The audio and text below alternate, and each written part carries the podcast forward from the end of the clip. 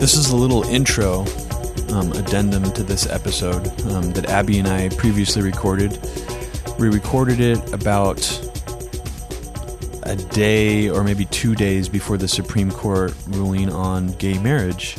And we probably would have devoted the entire episode to that had we, recorded it right when that happened. But it was such an important ruling that we both felt that we needed to add a little update to this podcast because we're not sure when the next one is going to come out. But it's fucking great news. It's really rare in this country to actually get a Supreme Court ruling where so many people feel invigorated, empowered, accepted. It's extremely unusual for this day and age, with the level of cynicism that anybody who's even semi-woken up is operating at. So yeah, definitely an amazing time. A lot of people rightfully describe the Obama presidency as sort of a tokenistic, this is our first black president. It's a huge milestone. And while symbolically it was, it didn't really usher in the change or, the differences that we would expect. The symbolism sort of trumped the reality of that situation. But in this situation, the ruling, while it is symbolic, the idea of marriage being the state-sanctioned union between two people is a symbolic sort of state construct. It means a significant amount to most of the people living in this country. It's not merely symbolic. It's extremely important. And since we were a little late on this one, most comedians and people who sort of talked about the ruling already, had some great commentary on it. Even Jon Stewart, who I'm not in love with anymore. I was never really in love with him, but I mean that I'm not really a fan of anymore. He had some really great things to say in his monologue about it.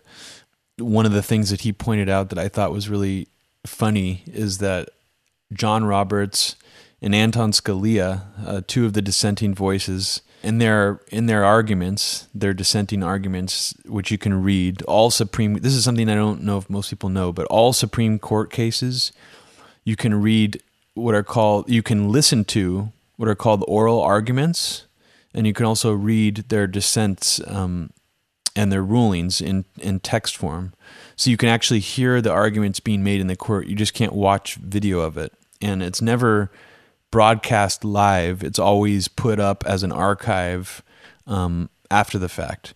So you can go back through the Supreme Court archives and listen to, as far as I know, literally every ruling, arguments that were ever made, as long as audio recording equipment was being used.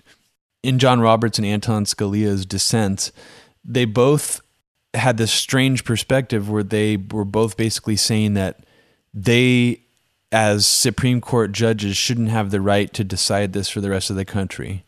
And even John Roberts, at the end of his dissent, said, "Who do we think we are?" Which is just such a bizarre thing for Supreme Court justices to say in an argument, because first of all, the case went to the Supreme Court, and the Supreme Court can make a decision on if a case gets heard there or not. So I'm guessing that they probably didn't want that case to get there in the first place. But that's the way that these branches of government have always worked, is that 9 judges get to rule on extremely important constitutional rulings for the entire country. So it's funny to me that, doing something like Citizens United and granting personhood to corporations so they can spend as much money as they want on elections was, that was okay for them to decide. But when it comes to letting people of a different sexual orientation get married to each other, that was something that was so big that they actually believed that they shouldn't have had the power to decide that. It's laughable, and it's just sad. Anton Scalia is, he's borderline psychotic. I don't know if you've actually seen him talk in interviews. He reminds me of like one of those old school fiery sort of, not even politician, almost more like a comedian or a pundit or something, who very unfiltered when he talks. He's weird. He's dwarf-like. He's just gross and weird. And one of the best moments ever with Anton Scalia was when Stephen Colbert did that Italian neck gesture to him at the correspondence dinner, which is basically the equivalent of saying "fuck you" or giving someone the middle finger. And Anton Scalia did it to some reporter at some point because the reporter asked him a question he didn't like, and then later Anton Scalia acted like it wasn't, like it was not a gesture that meant that. So Stephen Colbert was sort of making fun of Scalia at the correspondence dinner by going, "You're welcome, thank you," by like doing the neck gesture thing, like as he was saying it, like in a very Italian heavy hand motion way. And Anton Scalia looked uncomfortable as fuck. He just seems like one of those guys that you don't want to cross, or he'll hold a grudge against you for like the rest of your life and try to destroy you. He just seems like one of those weird motherfuckers. So that's the end of our announcement about the gay marriage ruling. Now we continue with Media Roots Radio with Abby Martin and I, and we're going to start by discussing the Charleston shooting. This is Robbie Martin. And this is Abby Martin. How's it going, Abby? It's going good. I'm so sorry. It's been my fault that Media Roots Radio has been delayed so long. I just moved to LA for the summer, and I'm just realizing how great it is to completely detach myself from all news for like 2 weeks. It was amazing.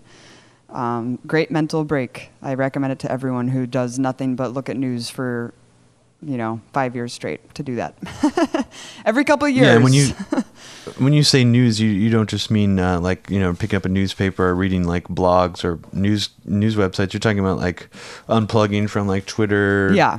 The whole social media news. Facebook, and yeah. I mean, I haven't done that enough recently, and I probably should, because it's like until you really step away from it. I mean, actually, no, that's not true. When I was camping this weekend, I was forced to not be able to do that. So unless you're in those kind of situations, you rarely have time to like actually stop and think, wait, is this actually like making me happier or feel good? Or, I mean, yeah, but sometimes you need to do it at the same time, Right. Like, I mean, after the Chris Kyle stuff was when I, I deleted my Facebook for a little bit because it was just coming in at such a high volume that I couldn't like really even moderate it anymore.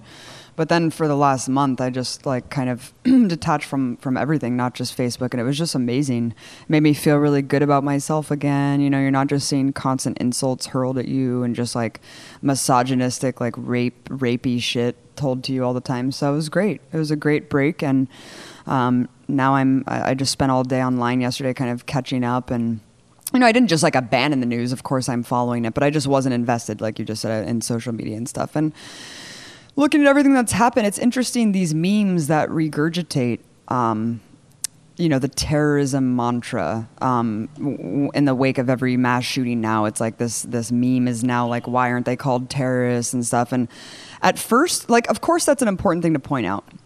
Absolutely. Like when someone's not brown or not Muslim, then they're considered mentally ill or there's some other forces at play. Of course, that's important. But at the same time, I just feel like focusing just on the semantics of terrorism, on a word that's already so fucking debased and meaningless in our political discourse, that it's almost just like a sideshow from the other point, which is like that white Confederacy still exists and it's like protected by state forces across the country. Yeah, or that states like still heavily endorse sort of that mindset. Yeah. But yeah, no, it really does bother me the way that, and I don't even mean like the generic term, the liberal media, the whole like construct that Republicans talk about. I'm just talking about like the generic left media, mm-hmm. Like MSNBC, even a lot of like the online places like Salon. Mm-hmm. They'll bring up this meme every time there's like a lone white guy mass shooting thing. And, this one was particularly charged because it was like a guy who shot up a black church, which is obviously horrible. And it puts a racist spin on the normal, lone, crazy white, shooter, but what I'm saying is a lot of these places will bring up this meme of domestic terrorism. Right. Why don't we call these people terrorists? Right. Rachel Maddow's done some numerous specials on it. She did a special on the Oklahoma City bombing and Timothy McVeigh during a rash of other mass shootings a couple of years ago. So, but I think that that's almost like you're playing into the hand, basically, of this false narrative construct of the war on terror that was created after 9/11 by bringing up that meme every time, because it's because the way that we started using terrorism, the way the media started using it here, was completely illogical. I mean, I remember, and I'm still trying to find actual clips of this, but I remember not even Fox News, but places like CNN and other 24-hour news outlets actually calling Iraqi insurgent casualties terrorist deaths. 5 terrorists were killed today in Iraq. They would actually say that on the news. I mean, I don't even remember us saying anything that retarded about Vietnam.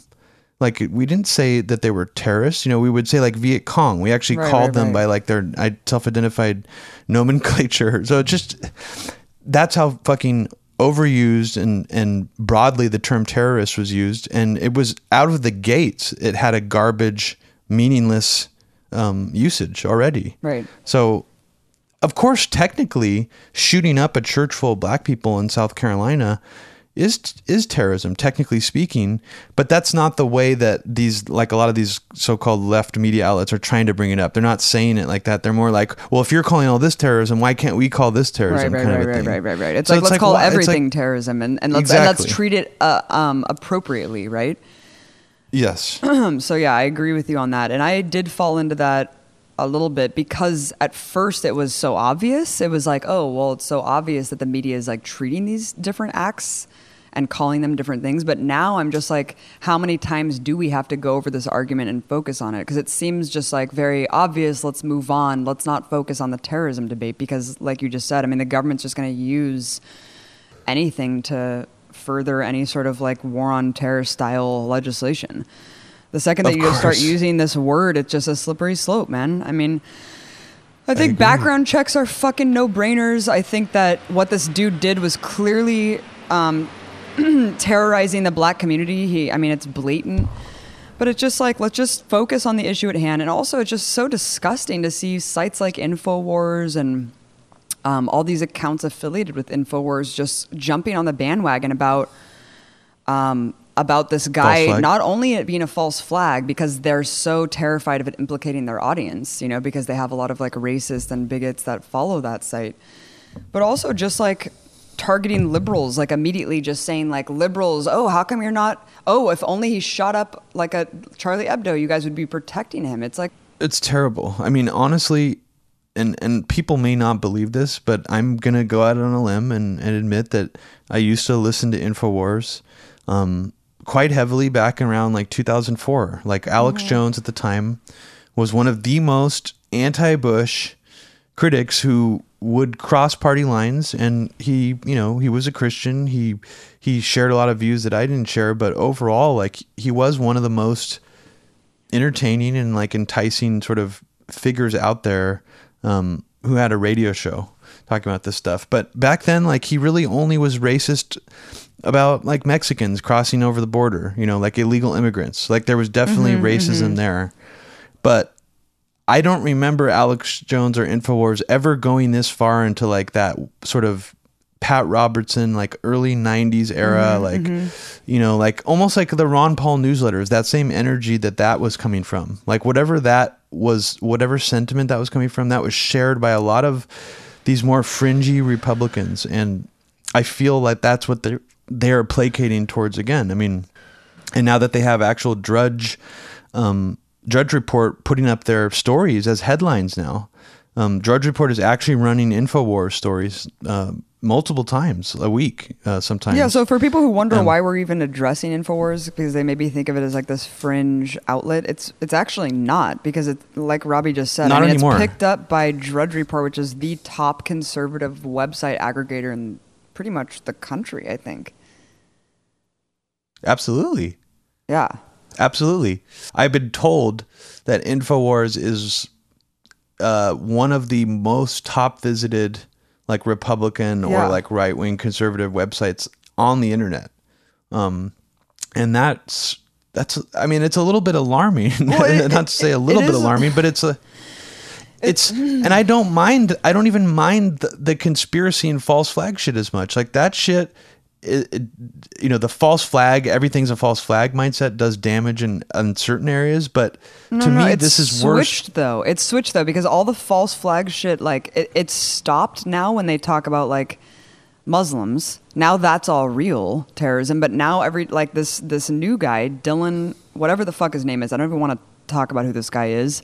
But because he was like a white supremacist and like provably so, they're like concocting all these crazy theories to try to justify that he really wasn't and that the government's setting him up to be a white supremacist. It's like, why is it so hard to believe that he was a white supremacist? Like, why is it so hard to believe that some guy killed a bunch of black people to try to start a race war? Like, it's this mindset that racism doesn't exist so much that now black people are the racist ones against white people and trying to start the race war. That's what this bizarre, twisted, warped mentality has become of a lot of these like right wingers, and it's just really offensive.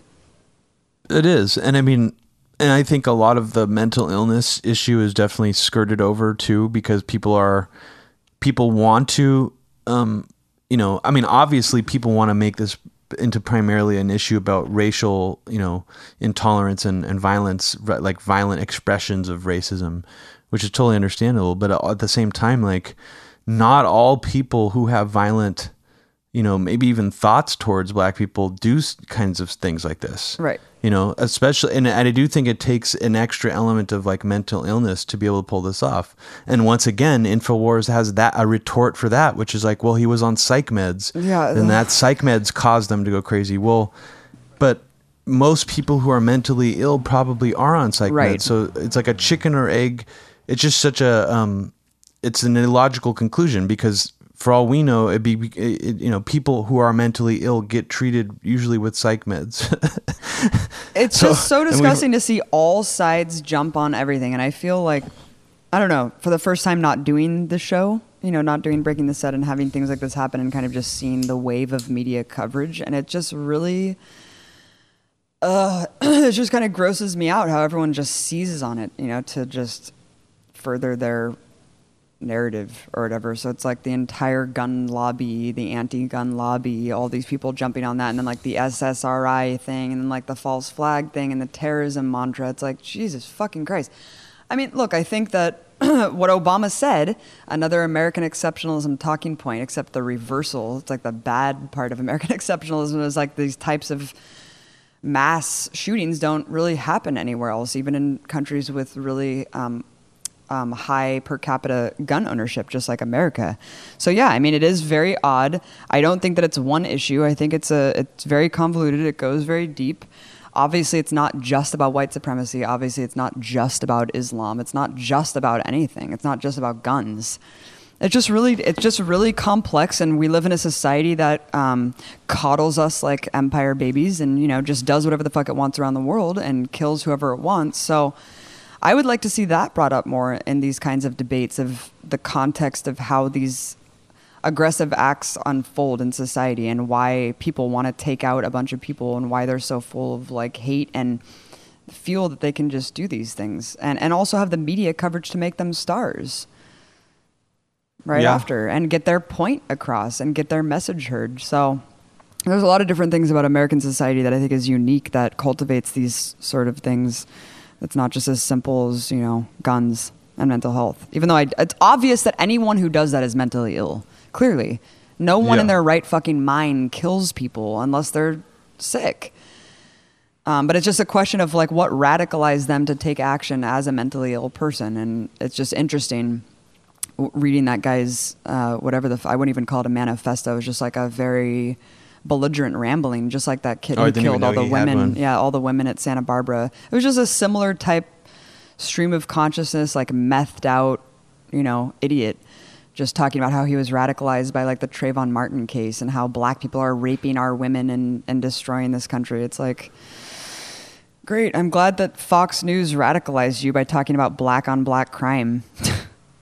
It was just like he basically just talked about how what Fox News talks about, and like what Drudge Report and InfoWars and all of these stations talk about, the black on black crime and how black people are so violent, without giving any sort of context on racism or why we live in a society that black people are disproportionately affected by like racist, not racist policies, but like just any policy.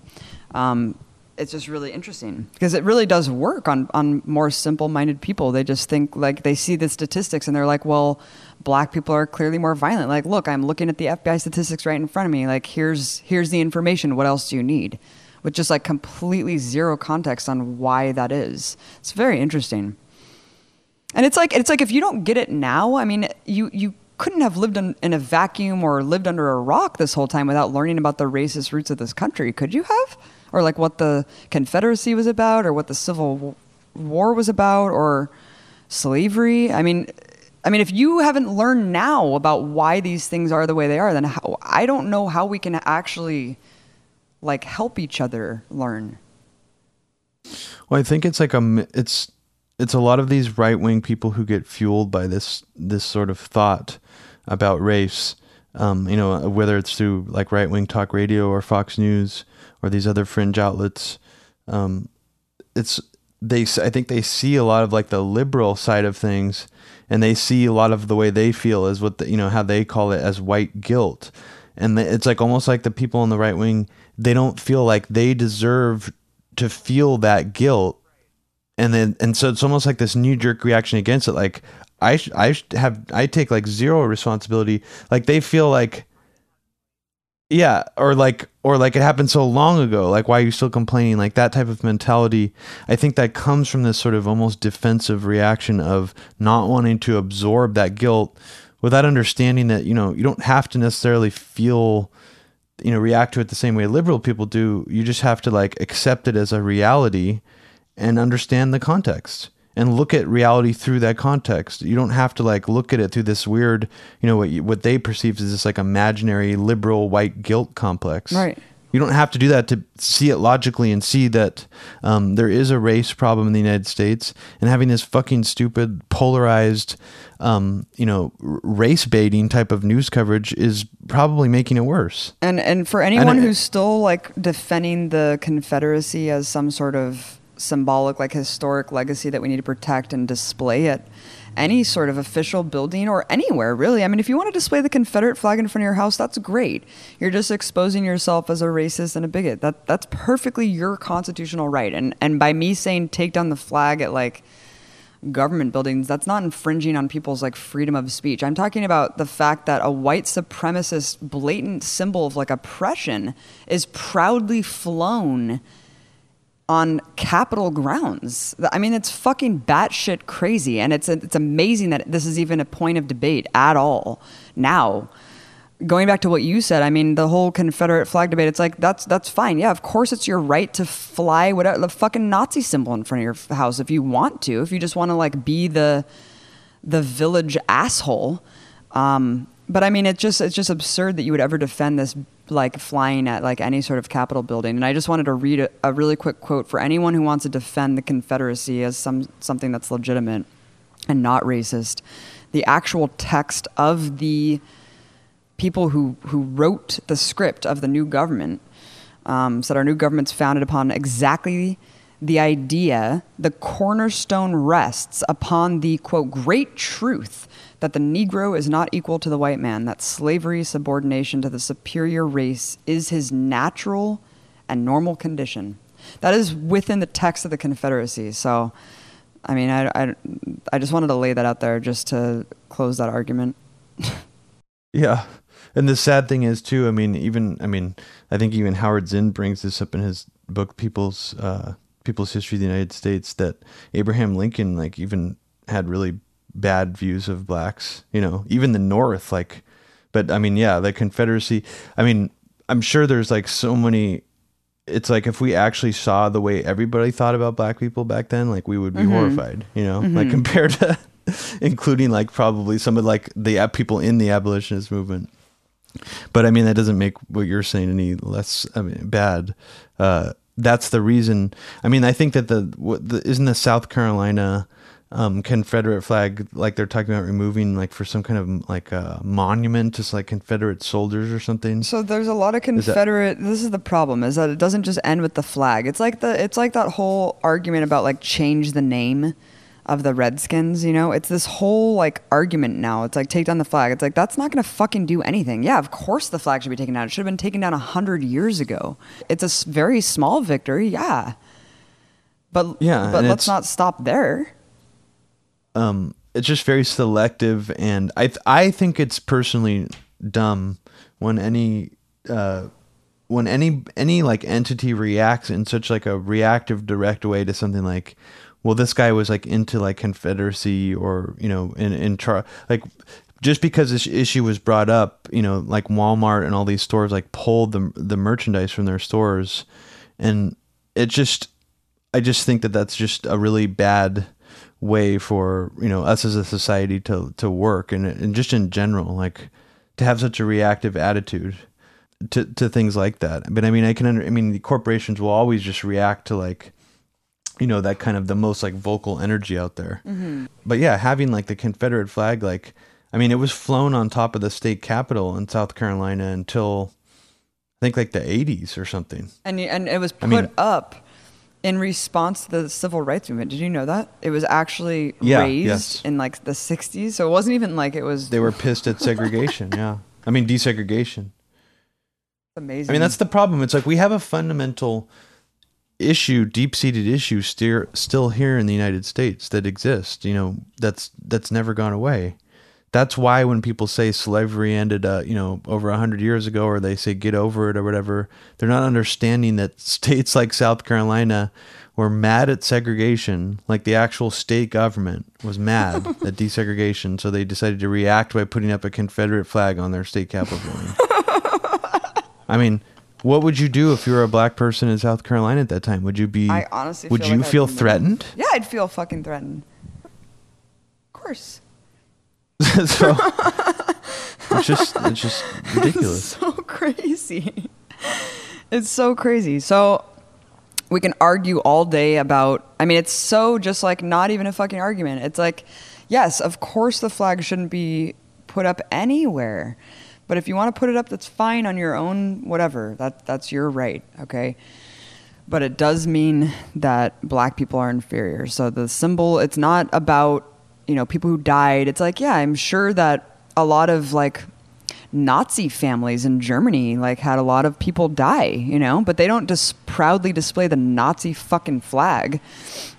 They don't adorn themselves with Nazi insignia just to honor their dead relatives. So we got to get over that whole talking point too. But it reminds me of another thing that InfoWars people were tweeting about, like this feminism. It's the same concept with like feminism, like how we live in a post, you know, whatever, like that women have so many rights now, that we're so equal to men that now it's women who are discriminated against men, and that there's misandry now and blah, blah, blah. And there's this idiotic Canadian woman, and I don't even want to promote her on the show, but I'll just say what she did. She just went to this rally in Canada and just shamed all these like rape survivors, and held up a sign saying there is no rape culture in the West. And she was such a fucking moron. Like she was trying to like ambush people and interview them and be like, why are you at this rally? And they were just like, why are you at this rally? And what the fuck does your sign mean? And she was like, it's really offensive that there's so much rape in Africa and the Middle East. And like, she was like, rapists in the West get punished and arrested. So there is no rape culture because we shame rapists. But so, yeah, it's just this woman was basically saying that her whole argument was because rape is so prevalent in like India and Africa that we're minimizing their rape culture by saying that we have a rape culture. And she said that rapists are punished and shamed in the West. Therefore, we have no rape culture. It was just like very fucking sad and just really dumb. And unfortunately, a lot of people agree with that. It's just the whole mindset of like the post-racial society now, like black people are racist against white people. It's that same thing. And I think the reason that it hits me so hard is because I'm a woman and I get told that a lot by like idiots. Like anytime I talk about like Bill Cosby, I have this one guy who's been trolling me ever since I started talking about Bill Cosby, who's like he'll write like guest book comments every other day on my art site from like different IP addresses, so I can't block him. And he'll just like say all the shit about like Bill Cosby and how the women are in a harem and lying and all this shit. I'm just like, dude, who are you? And why are you so obsessed with defending Bill Cosby? It just seems like a really strange thing to be obsessed about. That's weird. Anyways. Wow. So what else is going on? Well, there's been some, there's been some interesting stuff with Russia that's been happening since you've been out of RT. I don't know if you've been following along with it. I mean, this guy Bellingcat has been all over the place lately. Been dropping his loads. So Bellingcat. The only thing I know about them is that they sponsored Liz Wall, the shill who was like a I think it's one guy. Really? Yeah, it's one guy named Elliot Higgins. Oh, weird. So Bellingcat, yeah, it's like the guy then who paid for Liz Wall's trip across like Eastern Europe to go talk about like RT. That's the only thing I know about him. Well, I mean... Yeah, I don't even think we've talked about him before on the show, but just for people who aren't aware of who he is, he has done this extremely elaborate looking, like almost like slideshow presentation that's like 30 or 40 pages long about how a Russian Buk missile system shot down MH17. And he does this by showing a series of photographs, like hundreds of photographs, and on each photograph, a lot of them are very blurry, they're very pixelated, and he's like showing how this Buk missile system like traveled throughout parts of Russia and like ended up in Ukraine by like tracing the license plate and little identifying marks on the cars. But what's so fascinating to me about it is that after all this like, you know, sort of mindfuckery about like Surkov, the Putin performance artist, you know, guy, the avant-garde performance artist who did spread propaganda in Russia, and Peter Pomerantsev, all after all that stuff and how meta and weird that level of propaganda gets, it just makes me wonder if like this is somehow like some kind of propaganda model that's been like that's being used from like the like some of the weirder parts of like the 9/11 truth culture, like when people would show like pictures of the Pentagon and like circle little like red, you know, with like yellow lines, like circle like parts of the Pentagon and show like the spools of cable were like not damaged on this side but were damaged over here. Like it reminds me a lot of that shit that used to exist a lot in like 9/11 conspiracy I have a question. World. Why the fuck is this guy taking it upon himself to make this extremely thorough like investigation into MH whatever? Well, that's what I was just going to say. But isn't it weird? Like if there was any concrete proof, and I'm not saying either way, I don't know who shot down the plane. But I'm just saying that our government they seized on it immediately and blamed it on Russia. So you're telling me that if there was like concrete evidence that it was Russia that this asshole was able to acquire, that the government wouldn't have already like displayed it to everyone? It just seems really strange that he's working so hard to try to like make their case. Well, that's what one of the fascinating parts about it. And if he like ever listens to us talking about it, I'm not even like trying to give him like credit, implying that he's some kind of paid, you know, government stooge. Like I don't even think he's that good. I mean, if he was, his shit would be way better than it is. I mean, it looks like amateurish level. That's why that part of me thinks, is the U.S. government doing weird shit like that, like Surkov style? Like why don't we put this guy out there that like is actually doing stuff that looks like old school 9/11 conspiracy theory investigations, but do it about how Russians shot down MH17. Maybe because like, they just know that it's like not credible. It's just strange, but yeah, like you said, he apparently paid for Liz Wall's travel around Eastern Europe. But what's strange is that if he did start as just this independent guy who was taking it upon himself, like you said, he, just like Peter Pomerantsev and Liz Wall, at first they might have just, you know, been these, like, you know, Peter Pomazov might have just been this author who had an interesting insight into Russian propaganda, but then he eventually started appearing with all these neocon think tanks.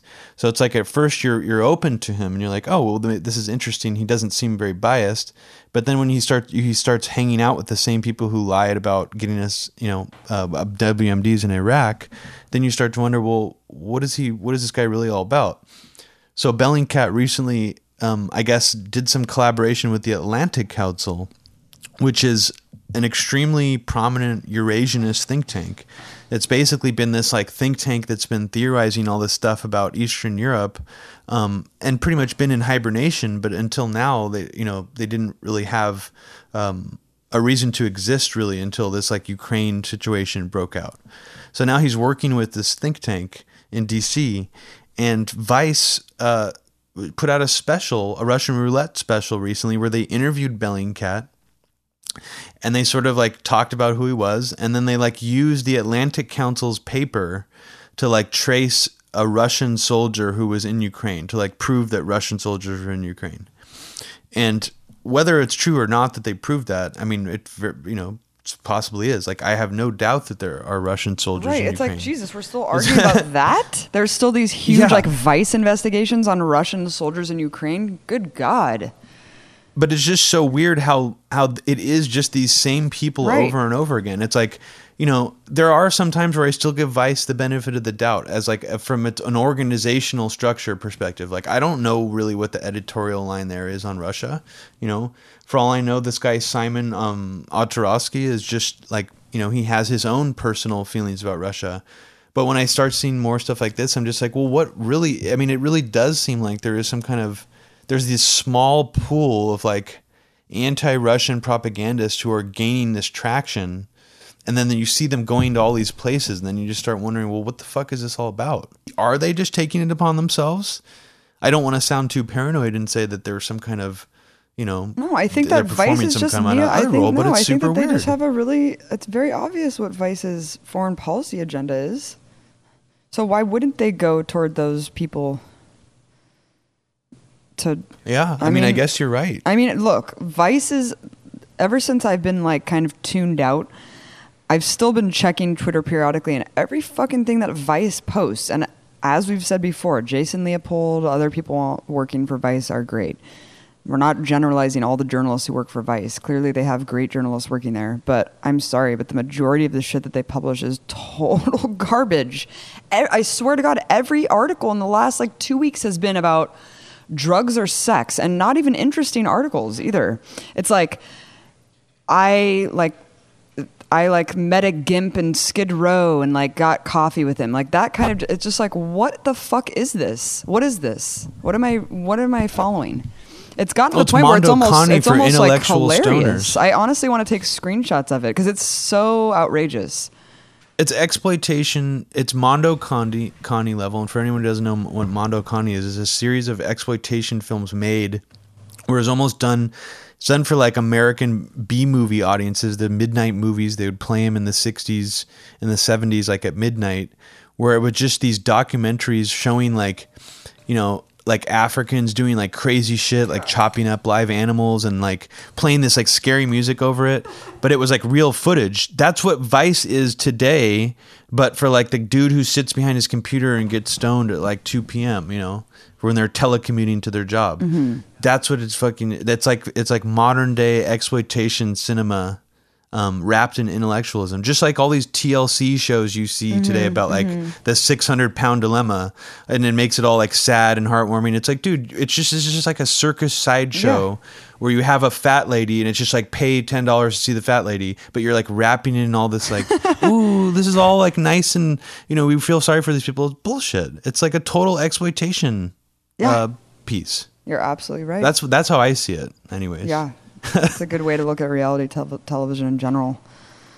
But did you see this special that they're doing? The next, the season finale of the HBO show of Vice is called Cold War 2.0. Oh my God. Shane Smith goes to meet with the Kremlin and U.S. leaders to figure out why we're in a new Cold War. Oh, cool. I'm sure he's going to give a really fair shake to all of the U.S. involvement and U.S. insertion all over that region. I can't wait. I can't wait to see a really, really good analysis on what's really happening. It's going to be really good. Yeah. And then, yeah. I mean, and obviously Russia is not like dumb to this either. I mean, but they went obviously way too far. Apparently they banned, banned entry for Simon Otarovsky recently. And all the neocon think tanks are like trying to spread this story around right now on Twitter, saying that he's basically banned from doing journalism now in Russia and apparently Eastern Ukraine. But that's not really exactly what happened. He just got his visa denied the last time he tried to enter. But that's, I mean, I think that would be stupid if Russia actually banned him. Yeah, well, Russia doesn't cease doing stupid things, so I'm not surprised.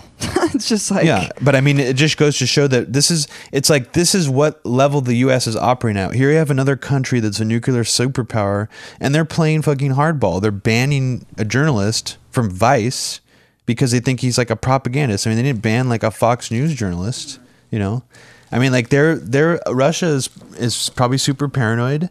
They're looking at all these different people who might be trying to, do this. And I mean, it's just interesting that we're playing hardball back with them when they're poised this way. We're not banning their journalists, you know. It hasn't gotten to that level with us yet, but we're poking them. And I think we know it. It's like, I don't know.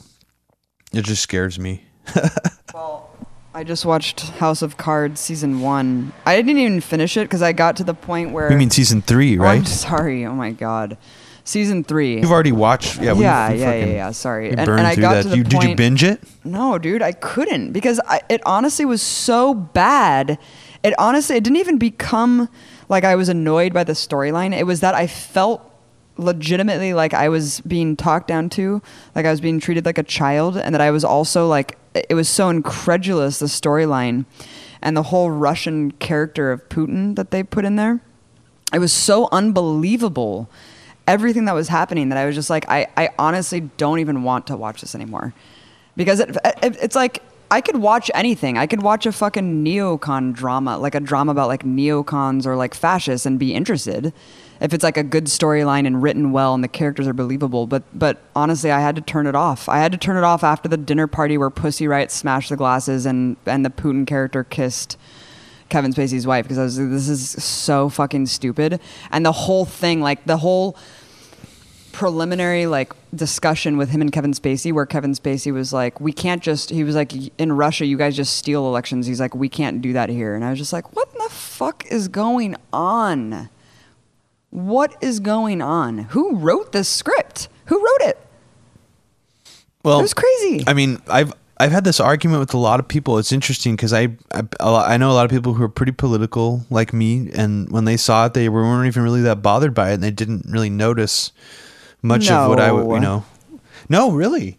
And like, when I saw it, it honestly seemed like Rocky IV level propaganda. No, it was like that badly done, because right. I just watched Rocky IV again, and it's actually not that far away from the House of Cards season 3. I swear to God, like it's that obvious how much it was like influenced by like whatever patriotic bullshit the guy was, you know, feeling at the time about like this new Cold War situation.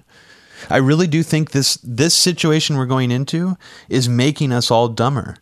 I don't even think it's like being like, you know, propaganda being filtered down necessarily. I just think it's making us dumber. Now that we have this new adversary, we get dumber.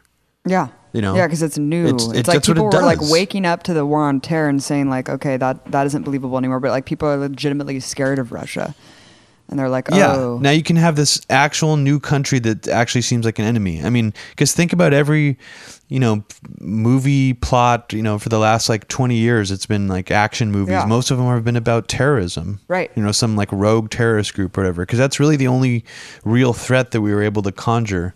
And now it's just so much easier. And it's dumb and easy. Two other points that I just think are really dumb.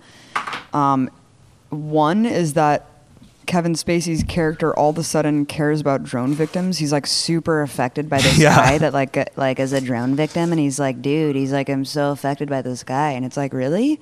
Why are you affected by this guy? You fucking push a journalist in front of a moving train. Super weird. It's like, whoa, dude. And broke a dog's neck like in the opening scene of the show. Oh, and you didn't even get, so you stopped watching it after that part.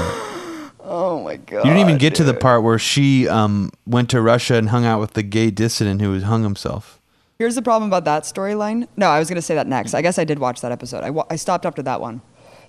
Because that was even more insulting to me, because I know, obviously, the gay laws being politicized so extremely in this country that people think that like gay people are just being arrested for just like wearing rainbow suspenders like Jamie Kirchick, or like kissing someone, or whatever, or walking around with like a gay pride shirt.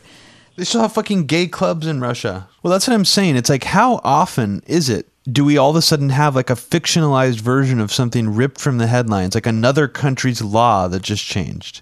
I mean, that's fucking Cold War shit. That's Cold War era fiction filtered down like fictionalized media.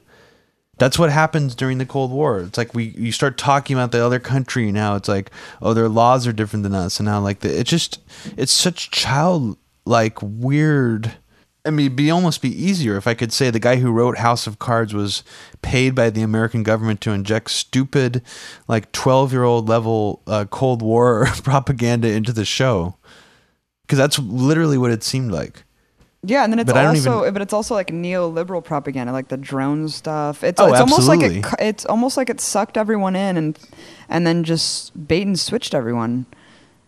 Is there anything else you wanted to say about the Russia stuff?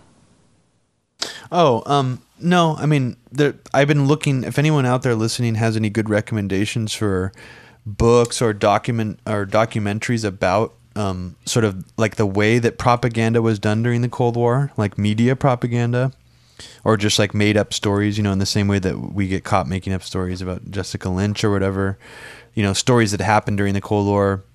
I found one book on Amazon.com called U.S. Television News and Cold War Propaganda, but it only covers a small time frame. It's from 1947 to 1960, right. Which, I mean, actually, that's a pretty important time frame, because that's pretty much when the Cold War started, is right after the end of World War II.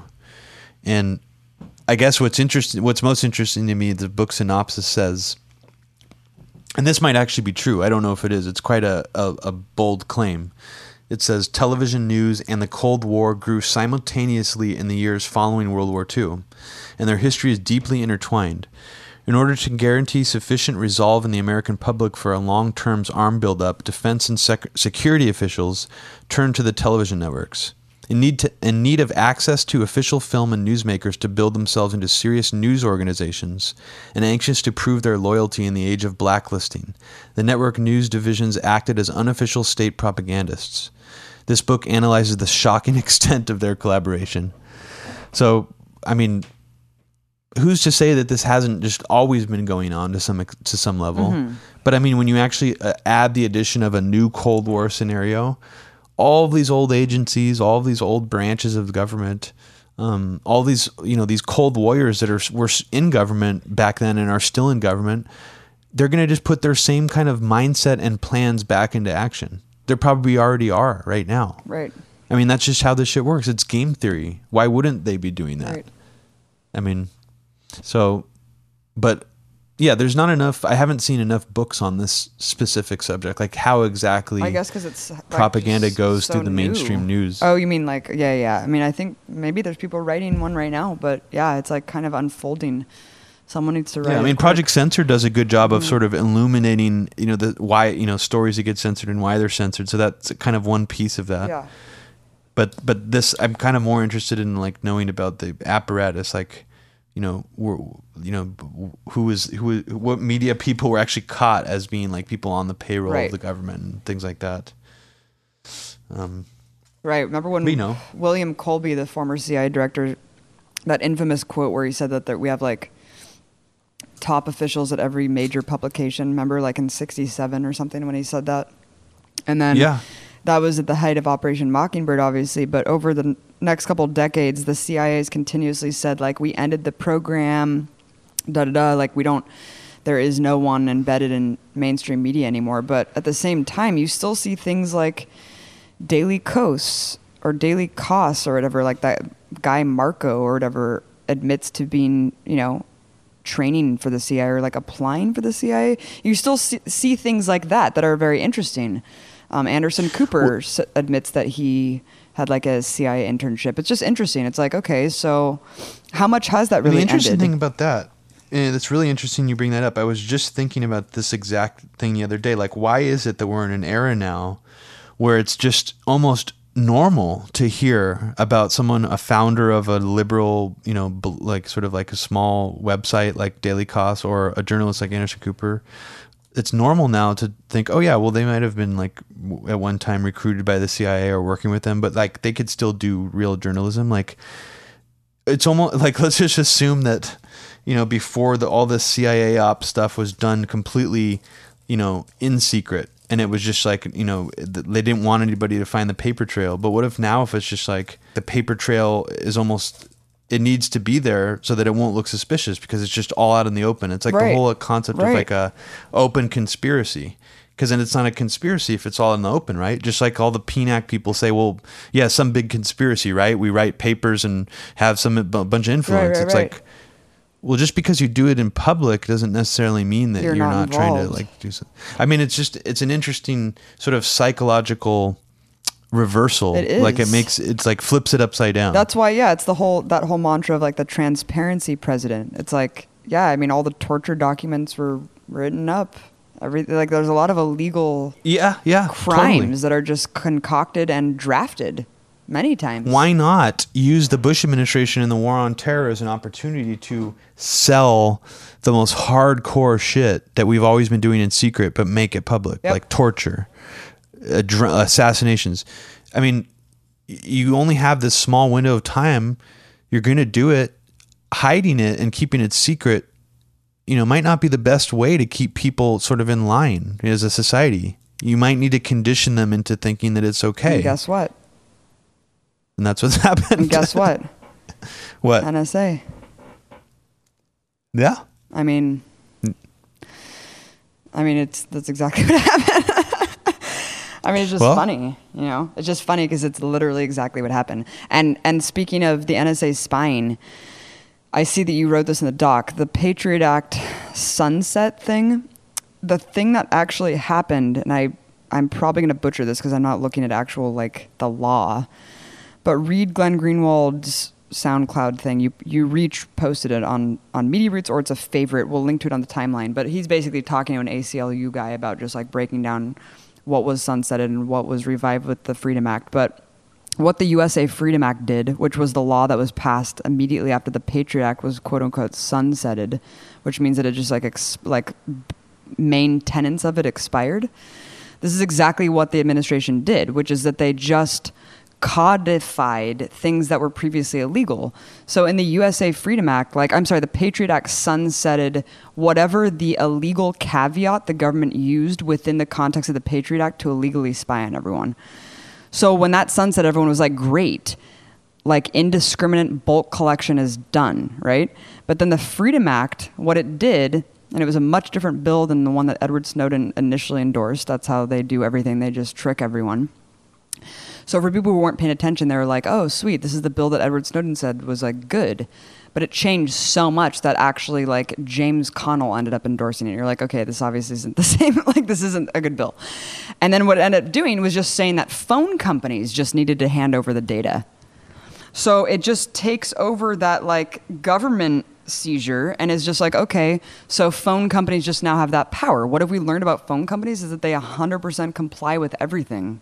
And I mean, the FISA court's a complete joke. So what it did was just codify and legalize mass bulk collection and mass spying.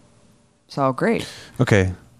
So my response to that is, first of all, I'm glad that you're confused because I'm still very confused even after hearing you explain it. It's just this idea. It's confusing. Yeah, it's like it's just like a fucking snow job, dude. It's just what the hell. Yeah. It's so hard to follow. But so it's not even. It doesn't even have anything to do with the other aspects of the Patriot Act. This is just phone collection. This is what everyone is up in arms about. About the Yeah, about the phone collection. So that's when people said the Patriot Act sunsetted, they weren't talking about the sneak and peek searches. They weren't talking about the medical records. They weren't talking about that stuff. No, it was just certain, what the fuck? Certain parts of it. Well then, okay. Yeah. I mean, so in reality, it was just kind of a big It's just provisions. Trick. Yeah, it was just provisions. That's what's amazing is it was just provisions of the Patriot Act. Isn't that incredible? So it was all just about the NSA. It was like switching it over. It was a bait and switch. Once again, we've been bait and switch, bro. Oh man, it's so weird. I mean, even if I was like in Congress, I would have a very hard time keeping track of this kind of stuff.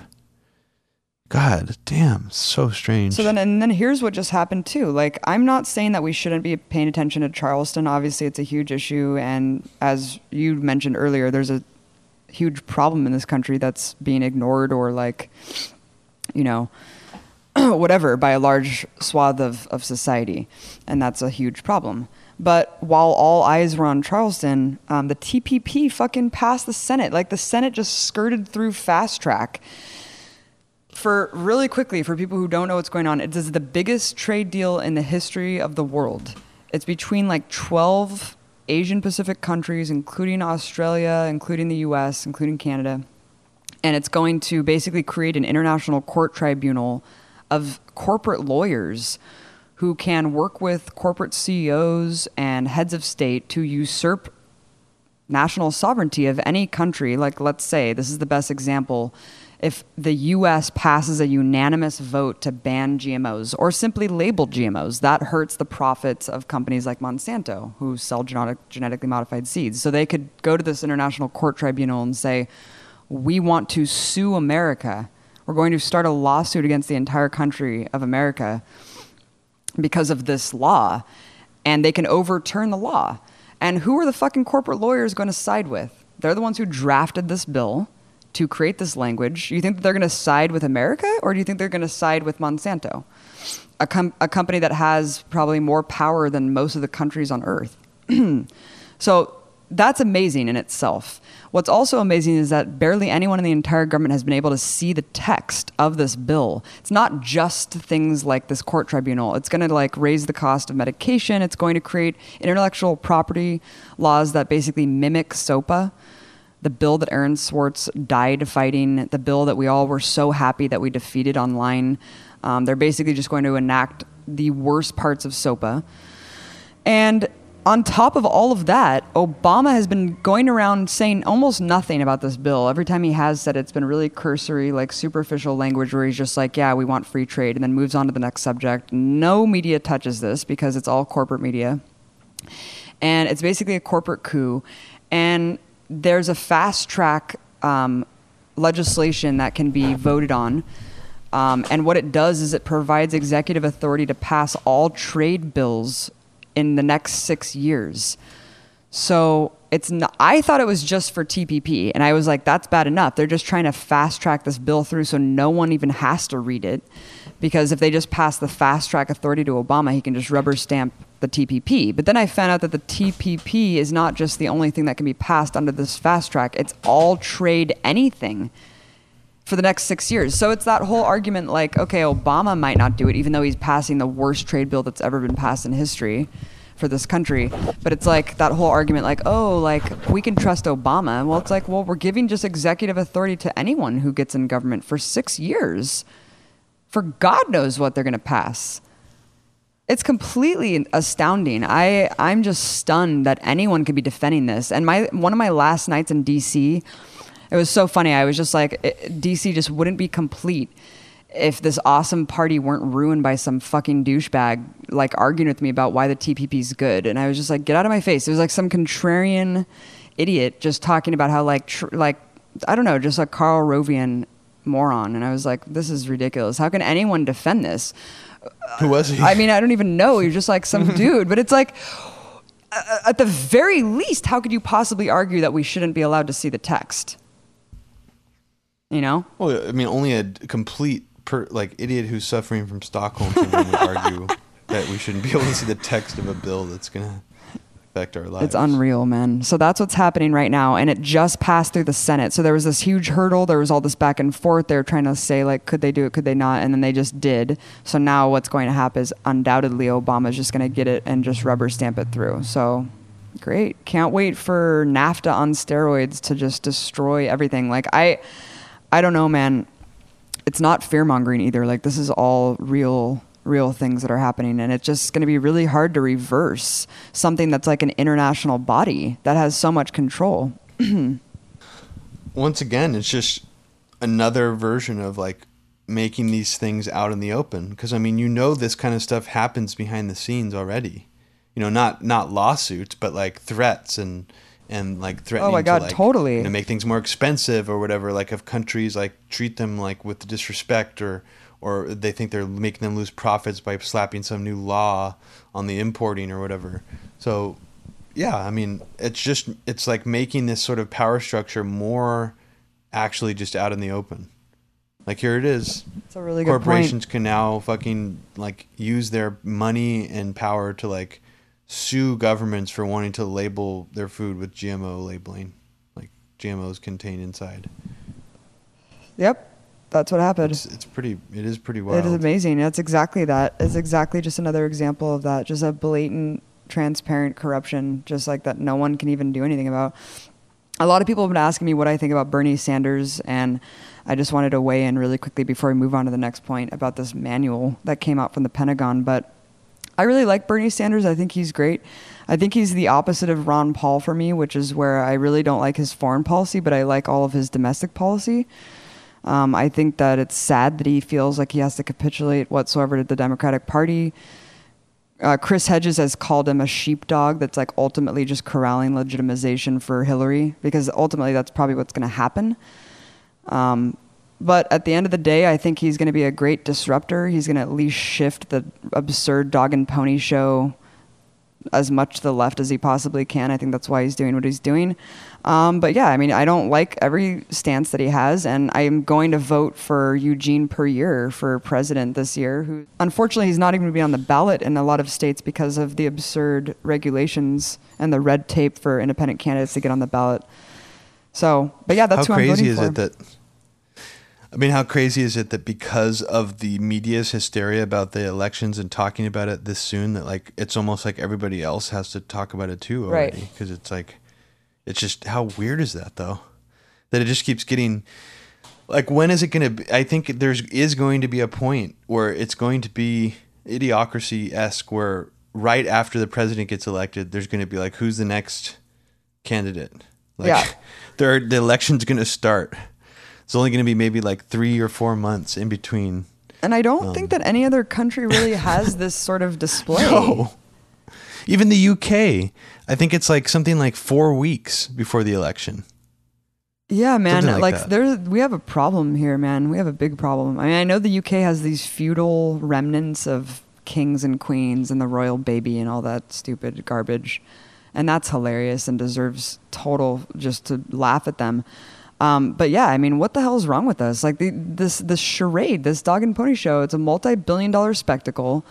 It lasts for like 2+ years. When Hillary Clinton announced officially that she was running, I was like, wait, didn't this already happen like a year ago? I was like, hasn't she been doing the media tour for like a year already? Jeb Bush used the exact same technique. He dipped his hand into the media for a bit, and it was like, putting out an exploratory committee for like 6 or 7 months, and then he finally announced. It's like, what the fuck? What's up with this shit? And then remember when Mitt Romney didn't even announce until after there were several Republican primary debates already? Or even Donald Trump. He was like, I'm going to jump into the race. It's like, that's cheating. You shouldn't be allowed to jump into the race after people have already debated, because then you're like, you're not like playing the game properly. It's just weird to me that those kind of things people do now, like that. What Hillary Clinton and Jeb Bush are doing, like, should not even be allowed. Like, it should be like, there should be a law passed where it's like, fuck you. You can't talk about your candidacy until like a month before the election. Like, we will censor anything you try to mention. Oh, I would totally support that law, man. I like that. Like, you're not allowed. You will go to jail if you try to like go to the press and talk about your exploratory committee. I really like that. I think that we should start that. We should pass a referendum. Amazingly, yeah, man, I don't even know. I'm so removed from the whole election. It's so just absurd. I don't even know who else is running. Well, Rand Paul obviously announced already too. And it was actually really cute and kind of pathetic, and made me feel a little bit sorry for him again, but also made me remember why we, think he's a dumbass. Is he was on Fox News and Megyn Kelly was kind of grilling him again. First, she grilled him about how he has a problem with women reporters because he always acts weird when including with you.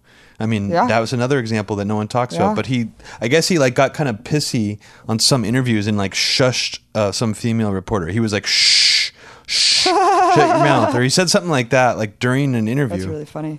So Megyn Kelly put him to task for that. And he was he tried to smooth it over. And then the second time he went on, I guess when he announced, he mentioned something afterwards in an interview after he announced that the neocons are the ones who are driving us into these wars, and he's going to be the anti-neocon candidate.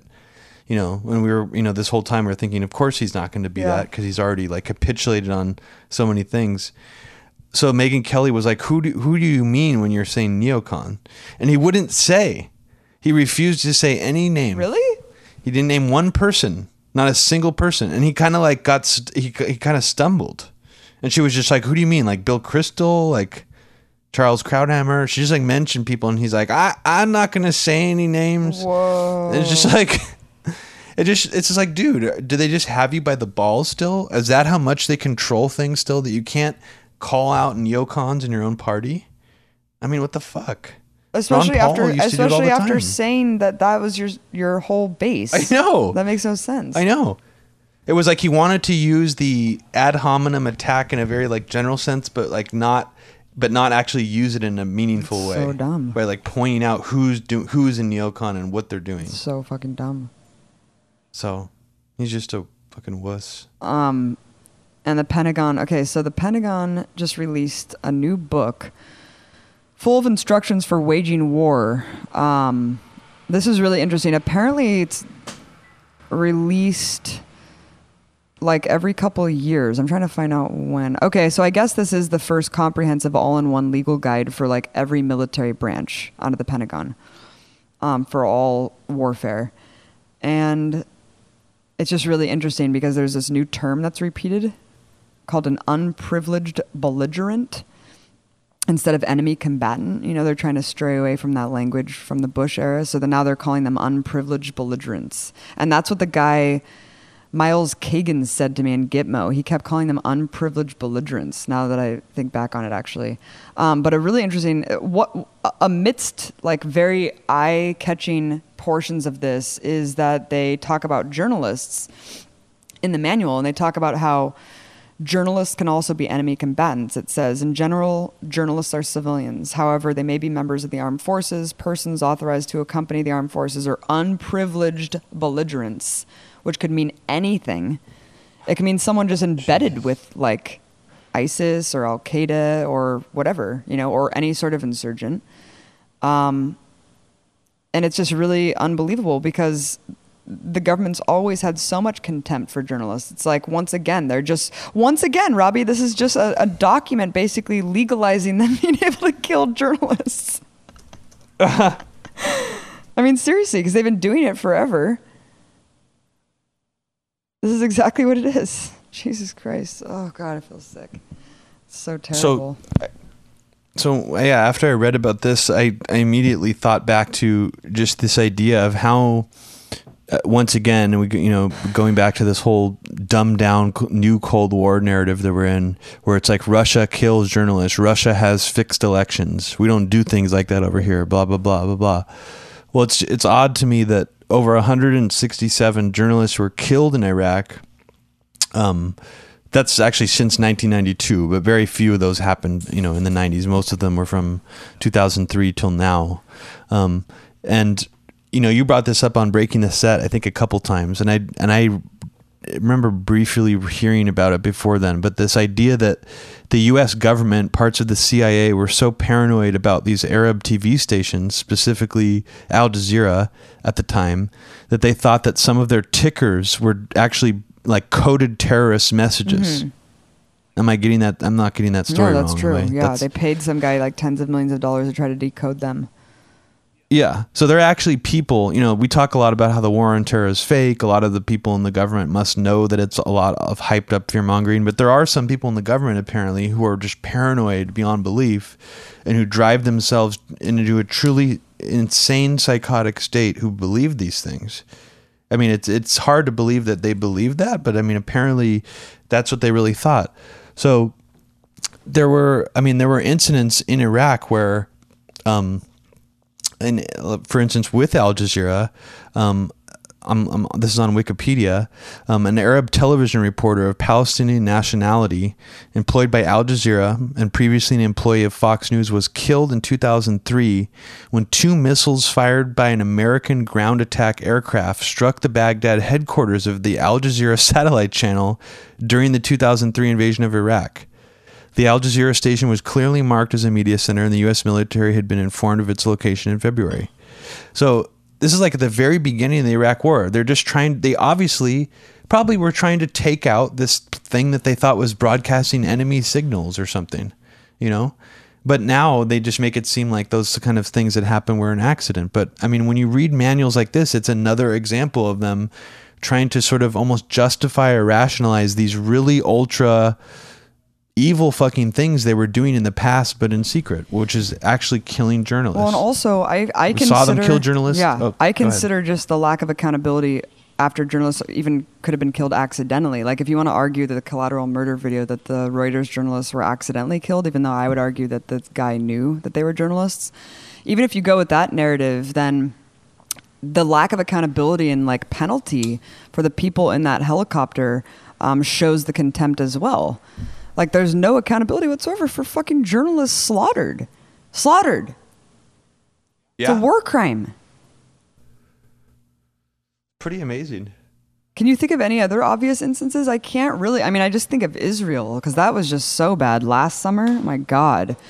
I mean, the amount of journalists who died in Gaza, you can't really find an accurate number, but it's well over, like, 15, I think.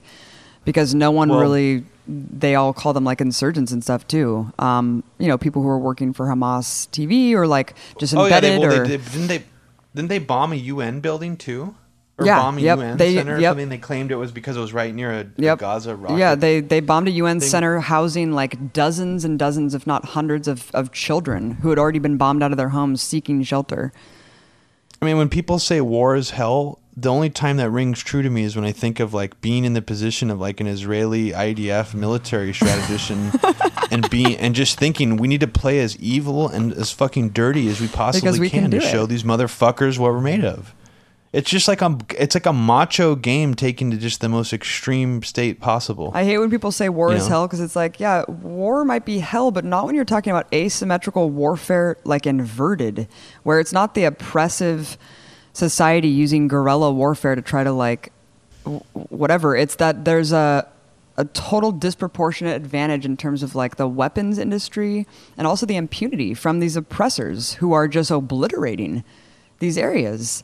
I mean, that is quite astounding that people just continue to blow it off and they're just like, whatever, war is hell. You're like, no, this isn't war, bro. Yeah, the part that's hell to me is like the part that when you can turn into an absolute monster and not really realize it. Yeah. Like when you are a fucking crazy sociopathic monster, like serial killer mentality, and think you're normal. That's way scarier than just knowing you're a serial killer. To me, you know, being like a drone operator and being able to go home and like have dinner with your wife and not think about the type of, you know, all the people you're killing. I mean, if you're able to do that, you got something really fucked up in your mind. But I think that works for those kinds of jobs. It's like they want people like that. They want cops who can intimidate and scare people and beat people up and then be able to like lack the empathy to give a shit. Yeah. What's interesting about Israel, and I'm sure people have already embedded themselves in the whole like recruiting process, but it's so, I just can't get over the fact that there's this army, the IDF, that's just comprised of mostly foreigners, foreign Jews who go and join an army. I just can't, I can't grasp it, because there's this whole story going on right now of this guy who's Christian, who's recruiting all these Christians to go fight ISIS. Have you heard of this dude? I saw that. It was hilarious. Weird. And it's like, why is that okay? Why is this okay? It's just weird. It's like, why can't people go join ISIS or go join Hamas? Well, or Hezbollah? No, I was just going to say that would be the counter to that. It's like, why is it illegal? Why? If I want to join ISIS tomorrow, just because, you know, like if I want to do something like weird performance art, like say if I want to do like a Sacha Baron Cohen level, like trolling effort, you know, dress up as a fucking ISIS fighter and go over there and like do some like sketch comedy, like, and prank them. I mean, why can't I do that? You know, like if these assholes can go out and fight for the IDF and the and fight like against ISIS, I should be able to do that. Yeah. You know, I mean, not saying I'm going to do that, but I mean, and I guess that just, I mean, I don't know if you've actually watched these videos, because I fucking sure haven't actually watched the videos. I watch clips. Where do you even see them?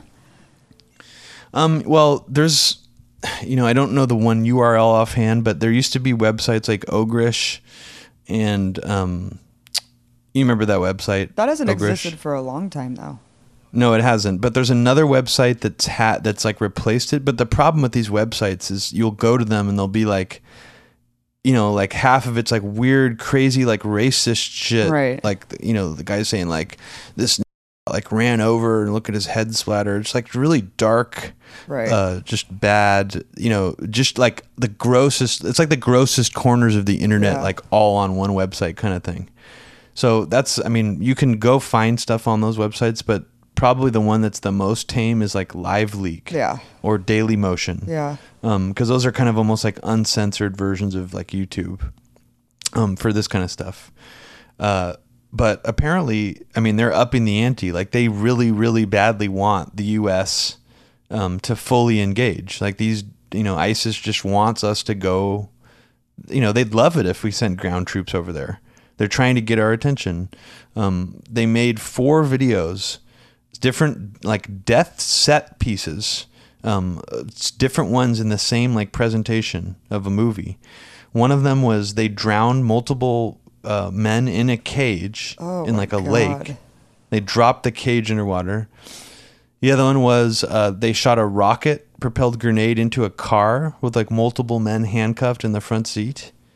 And then they severed like 6 like guys' heads at once with this like explosive detonation cord that they wrapped around their necks and like made them stand in the desert. Oh my God. And this when you just see the screenshots and you watch little clips of it, it looks like fucking like Michael Bay, just like Alexa O'Brien was saying, it looks like American Hollywood video production. Right. Like, and just how surreal and weird is that this basically this crazy, group that wants us to fight them. They're like hoping to martyr themselves to fight us. Is basically been created by our presence in Iraq, and then also influenced by our like media and violence and like action movie culture. It's really surreal. It's like we have created this little monster that we've dreamt about and fantasized about for the last like 20 years. So I mean, Israel's probably so excited that this actually exists now. You know, they tried to make the Palestinians seem like monsters for decades. They didn't really succeed with that. You know, occasionally they would show a cartoon of somebody like telling a kid to be a suicide bomber or something. They'd be like, look, they teach all their kids to be suicide bombers in Palestine. Now, do you understand? You know, they would try to do shit like that, but like now it's like actually, it's just ISIS just making it super easy for all these people to be like, oh my God, you know, dude. They don't even have to say anything. They just look at this video. Dude. You know? It's and it's. Are you actually looking at any of these? No, online I'm not looking at them online. Oh, okay. I'm just thinking. I'm just thinking about what you just said, which is that the West not only created ISIS politically, but like all of the Hollywood culture has. It's just a replicant It's so disturbing, man. It's like this pornography, this disaster. No, porn. and it's we, you know, I'm sure that, you know, like we've talked about Al Qaeda and how they're not really this sort of cohesive, you know, group like structure that everybody's made him out to be all this time, but it doesn't really matter anymore because they don't, because we don't talk about Al Qaeda anymore. All we have to talk about is ISIS, because now we've seen what it looks like when that type of sort of what we imagined our villains to be after 9/11 embody like a real sort of force. That's what it looks like. What that's like the projection, almost like from our own minds about how we imagine these evil Islamic terrorists to be. They exist now. And I'm not just talking about politicians and neocons. I'm talking about like people, just like regular people too. Mm-hmm. Almost like this, that like the type of things you dream about, like sort of like the mind's eye of like this sort of Islamic terrorist culture. And just that in of itself is just really strange to me. Yeah. Because they did not really exist like this before. And I just mean that there wasn't like a cohesive enough entity to exist on this large of a scale before with a media apparatus like this. Right. It's completely unheard of. And I think it's going to be studied for years, just when people are able to get past the emotions of it and how, you know, how horrific it seems and, you know, how awful all the violent videos are and all that stuff. Just what it means just on a, like a cultural level, like how much of a weird precedent it is. I think that's very interesting. Yeah, this projection, it's like this manifestation of what we've projected for the last 2 decades. And a lot of these kids in ISIS probably weren't even alive during 9/11 or weren't even conscious of it. Right. Right. So it's like they've only existed in a world where the West has spread this false image of what Islam is. I don't mean to be laughing at it's just so outrageous. No, it's outrageous. But it is outrageous. I wanted to say something really quick before we wrap this up about Bin Laden really quick, because going back to did we already say this on the last podcast, or did we just talk about this, about how Jamie Kirchick was like quoted in all these publications after Seymour Hersh came out with that story? No, I don't think we talked about the sort of rebuttal. Really big debriefer for people. This has been out for a while by another journalist, but Seymour Hersh came out, and so everyone paid attention. Seymour Hersh is the journalist who exposed Abu Ghraib, My Lai massacre. Anyway, he's amazing. He came out and said all this stuff about how the Bin Laden story was just not true. I was like, just everything we've been told is a lie, basically. And then Jamie Kirchick is quoted in all these publications, NPR. He's on all the mainstream media talking about how Seymour Hersh denouncing him as a conspiracy theorist. And it was absolutely fascinating to me. Washington Times, like pretty much everywhere you saw covered the Seymour Hersh, Jamie Kirchick was right there adding his 2 cents. And going back to your point about who is poising Kirchick as that role, who is going to him and saying, we need your opinion on this? I mean, like, I don't know. Or is he just there with guns blazing, like sending out stuff to these people? I don't really know how it works. It's just very odd. Well, it is very odd. I mean, you can't forget that he actually did used to be a U.S. state-funded propagandist. And it wasn't like he was someone who had like a strong opinion before that. All that was his like first foray into media, to my knowledge, was being that, you know, like if you had started at RT and no one had seen anything you'd done or talked about before then, you know, I could see people questioning your sort of like where you come from more. But like, I mean, I think it's fair to apply that scrutiny to him, that it's like, I don't know anything he did before that. So as far as I know, he is operating on some level as just a U.S. state propagandist, in whatever capacity, you know.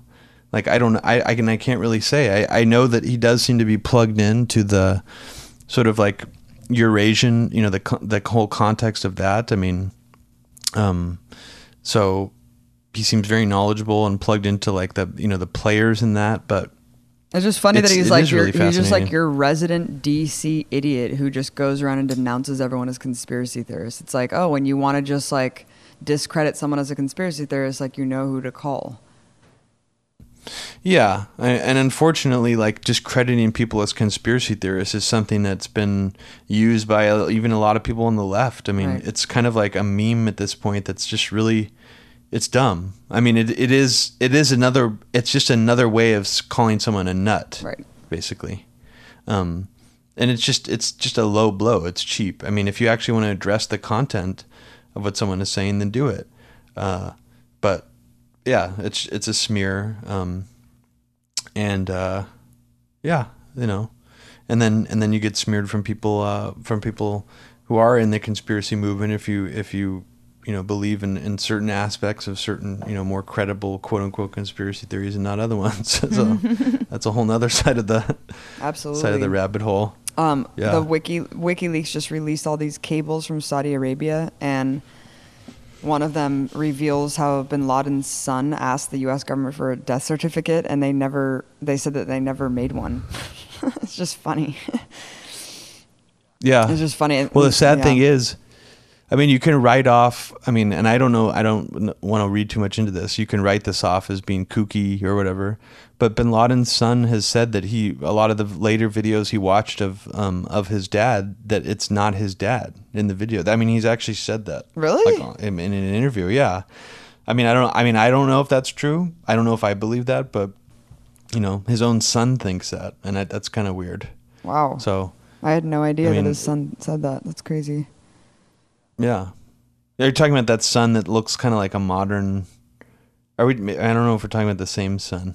I don't know who... Got a bunch of sons. Yeah, I don't know who it is, which son it is. Really crazy. Oh, I wanted to jump back to the ISIS thing really quick, because I had this discussion with this guy named Scott Arford at the little camp out I was at over the weekend. I don't know, you might have met him before a show. But he's like pretty familiar with like the whole idea of this mythos of like snuff movies and how in reality the whole concept of a snuff movie, that movie 8mm tried to portray this sort of underground world of like snuff movie distribution. It's never really existed. It's always been sort of this mythical construct, mostly in American culture, I think, that there's this like, that there are like snuff movies out there that people trade these illegal tapes of people being killed for sexual pleasure or whatever. I don't even know. But, ISIS in a way, and it sets the precedent where this is actually in a way like some of the very first real snuff movies in like the most literal sense of what the phrase has meant. They are making like for the purpose of like presentation, staging people's murders, just like you would at some kind of special effect in a Hollywood film. That's a completely on a new level of.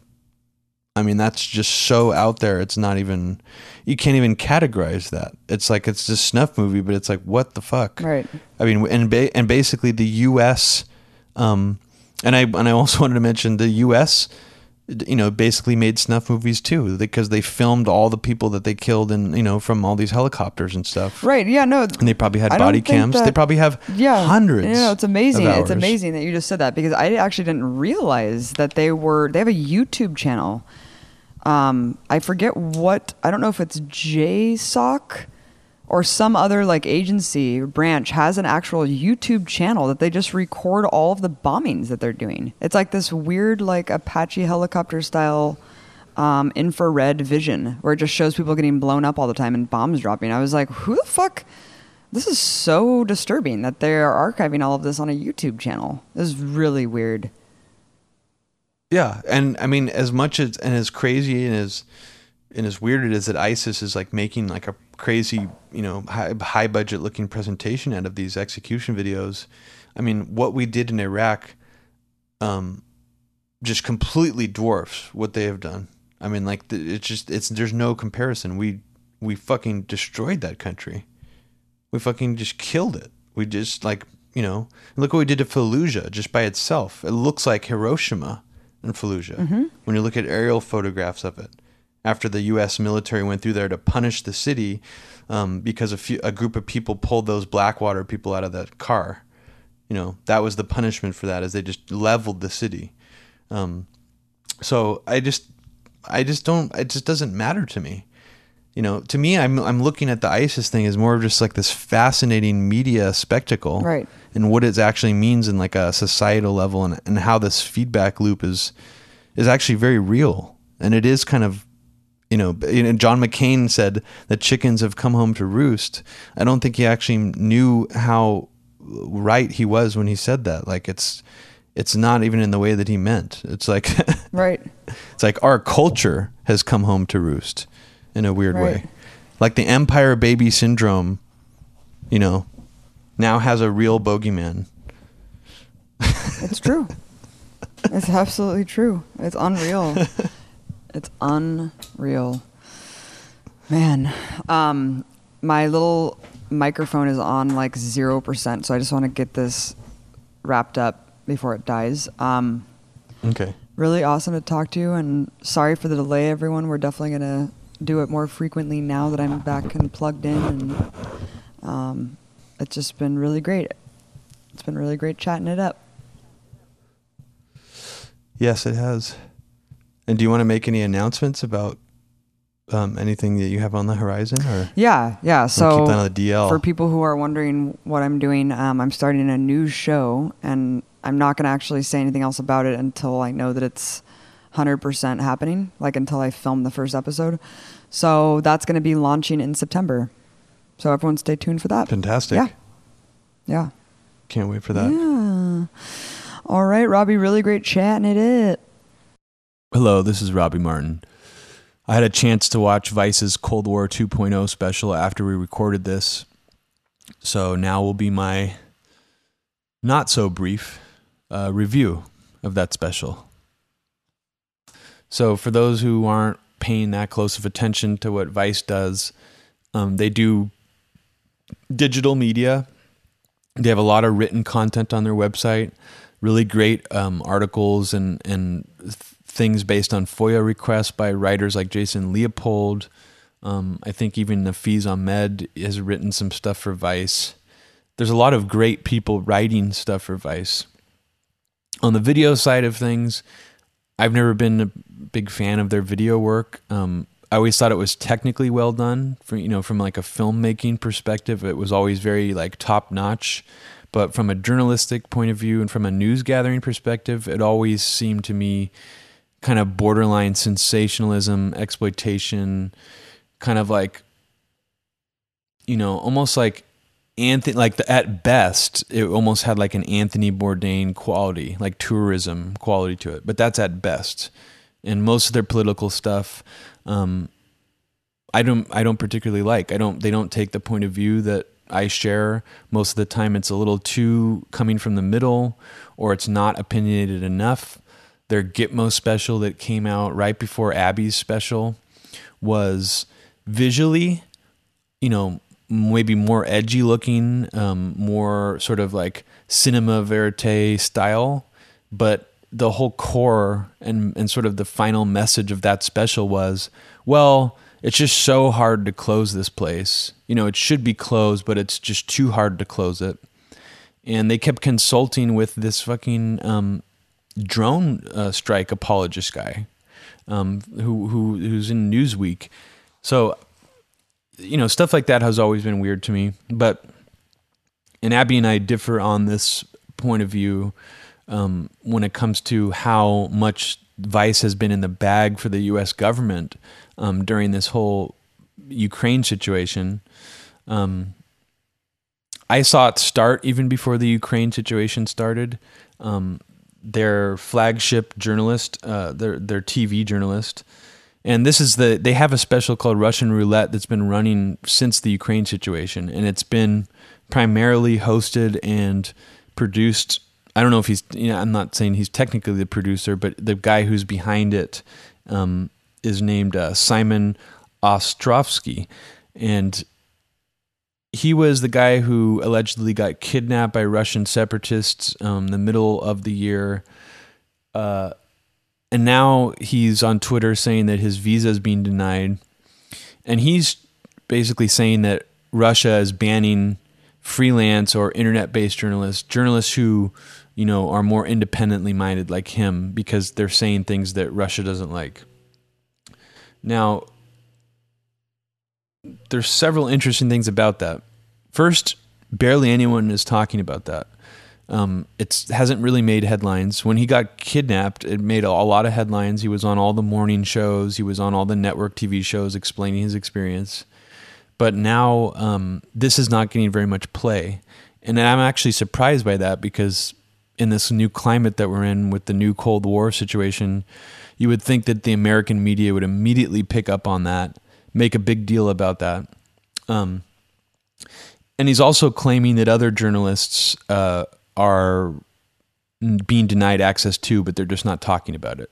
He hasn't provided any evidence of that. He's just maybe sort of saying, you know, hoping that they'll come out and talk about it. I guess for me, the most interesting part of the story is that Simon Ostrovsky, on his own Facebook page, this was not posted on Vice. He's basically saying that since Vice has been around for 20 years, it's ridiculous that Russian state-funded RT, this is an actual quote from him, which has been around since 2005, has multiple bureaus in the United States and many, many journalists with press visas there who operate unimpeded. And he also says, I think it's a matter of time before they turn on the more establishment outlets, who have so far remained quiet about the problems their colleagues are facing for fear of losing their own access to Russia.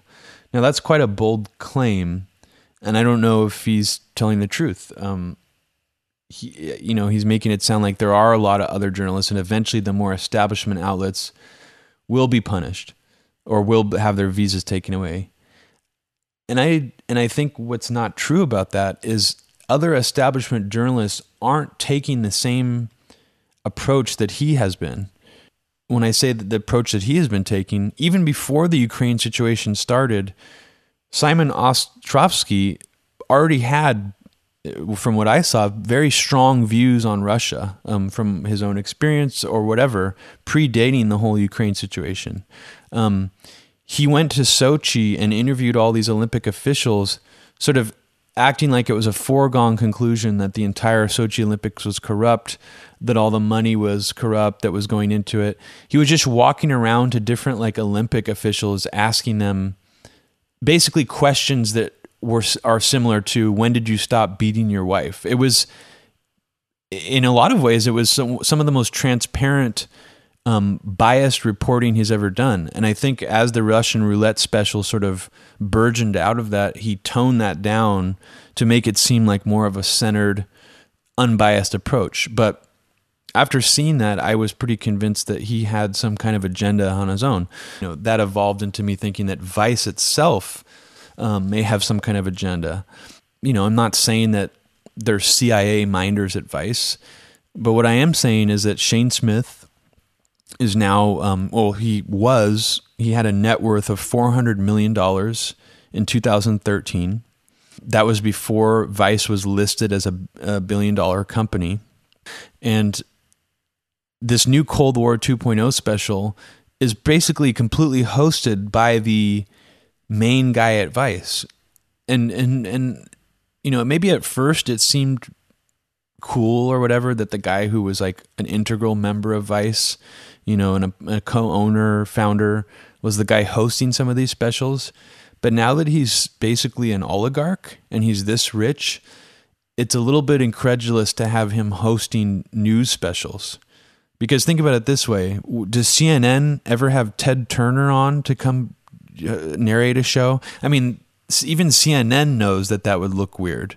So I find it odd, you know, and The Intercept doesn't have Piero Migliar coming out and doing, you know, narrating their specials and things like that. So it is sort of an anachronistic, weird thing that Vice, you know, I don't know if it's his ego or what, but to me that strikes me as odd that he's still doing that. He's still the one putting his face out there and hosting these things when he is basically a powerful member of the elite now, in a very literal sense. You know, you don't have Rupert Murdoch and Roger Ailes hosting Fox News shows either. So I think people should start looking a little bit more like that. But that's not even really the issue. The main issue is that I finally watched the Cold War 2.0 special.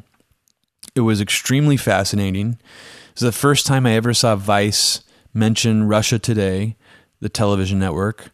They didn't mention it in a very flattering light, but they also, you know, tried to make it seem like there was balance. They basically, the whole approach to this Cold War 2.0 special was one part fear-mongering by making it seem like we're closer to the doomsday clock than we have been since like the Cuban Missile Crisis. I don't think is inaccurate. I think it's probably true. They also mention the fact that the U.S. media is ramping up its anti-Russian rhetoric, and things across the board are starting to sound more like the Cold War, the rhetoric, the fear-mongering, etc., which is all true. That stuff's all true.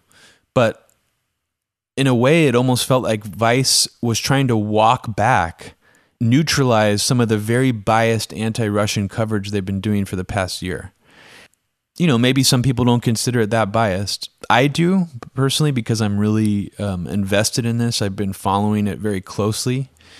And Vice never, as far as I know, and a listener out there can correct me if I'm wrong on this, and please do, Vice never actually went into the context of the NATO expansion before in regards to what's happening now between Russia and the United States. They finally do in this Vice special. They actually explain the Warsaw Pact countries, how those broke off from the Soviet Union, and how basically NATO and the United States tried to get as many of them to become NATO members to quote unquote protect themselves from, you know, future Russian aggression, or to prevent Russia from, you know, expanding in the future. So in part, that's what I mean by they tried to walk back some of their biased coverage from the previous year, because if they had explained that context in some of those Russian roulette specials a little more deeply, like they did in this Cold War 2.0 special, I probably would have given those Russian roulette specials more of a fair shake as I was watching them. They also interview Victoria Nuland in this special. Very, very short, you know, interview clip with her, but that's another person that I'm not aware of that they ever, you know, interviewed before, or even tried to explain her role really before, and what, and the meddling that she was involved in. I don't remember them ever covering the phone call leak that happened between her and Jeffrey Pyatt, discussing who they wanted to replace the Ukrainian government with once the coup happened. They don't explain or mention that at all this time. They just interview her, and they basically just let her repeat several talking points. She says that we need a Europe whole, free, and at peace. They also interview Biden and Obama. In the special, Biden, all I really remember him saying is he's just comparing Putin to Hitler. Of course, that's been one of their favorite go-to things to do. They interview the head of RT, and they talk about how much money Russian state-funded media is spending in the U.S. and also worldwide. And they sort of critique that amount of money and how it's being used to spread quote-unquote Russian propaganda. But they make no mention at all about how the U.S. state-funded media branch, Voice of America and Radio Free Liberty, is literally outspending Russia's state-funded media arm 3 times over worldwide. $700 million was the budget from, I believe, 2013 of the U.S. state-funded media branch. Russia spent around a little under $300,000, I believe, this year on their state-funded media. So, you know, while it is noteworthy that Russia is spending this much money on media, it's a lie by omission to be talking, you know, to try to create this balance and act like, well, both sides are amping up the rhetoric. Here's the reason why Russia thinks that U.S. is a threat. Here's the reason why U.S. thinks Russia's a threat. I mean, all that's fine, but when you omit something as glaring as the U.S. state-funded media apparatus and how much money they have and spend, to me, it's extremely odd. And I think it was done intentionally. I don't think that the people at Vice are unaware of it. They're clearly not, because guess what? They've actually gotten accolades and sort of mentions and write-ups from the Broadcasting Board of Governors, which is the U.S. state-funded media branch. The Broadcasting Board of Governors over 30 times has praised Vice's coverage. And I don't just mean like they liked something that Vice wrote about. I mean that they actually were auditing and giving examples of how Vice has used U.S. state-funded media created content on various stories, and they were proud of that. They were happy that the reason they were happy about that, you know, Vice is not unique. Newsweek, Washington Post, a lot of generic media outlets use wire stories and different stories from U.S. state-funded media. You can check that for yourself. I'm not making that up. But what was unique, the Broadcasting Board of Governors was specifically praising Vice for being something that can reach young people and people of a different audience than the ways that they're normally reaching people. So that's really all I have to say on that. People should watch the special for themselves. Don't assume that this special is sort of the end-all point of view that Vice has on this subject.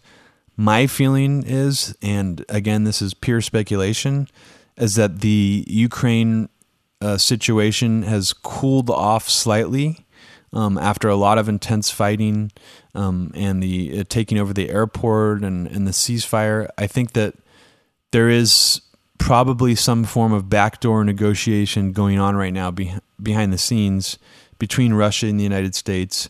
And, you know, it's not like people get marching orders in all these media companies, but I do think there is sort of a trickle-down effect where if the White House and the U.S. government and the State Department want to ramp up this information war, other media outlets are sort of on board with that. It's kind of an organic phenomenon.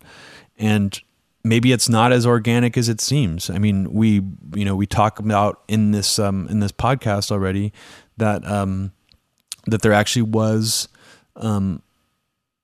a huge CIA program after World War II to implant TV news networks and newspapers with actual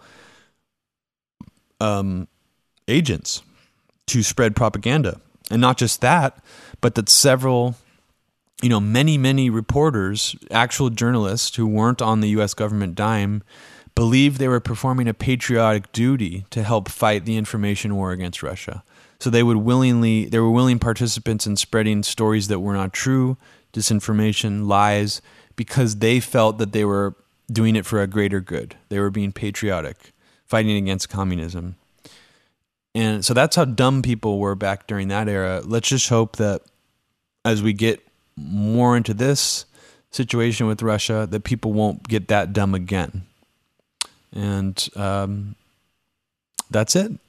I hope all of you enjoyed the show, and I hope it wasn't too awkward to have a section tacked on at the end and at the beginning, but we thought it was important to do that before we released it. And please donate to Media Roots Radio and MediaRoots.org. You can donate by going to MediaRoots.org and clicking on the donate button on the right-hand middle of the page.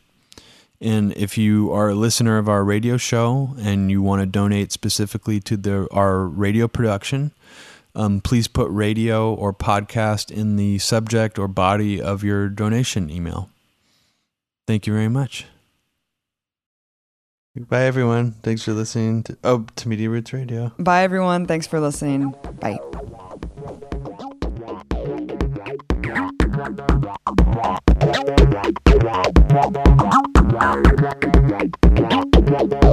Wow.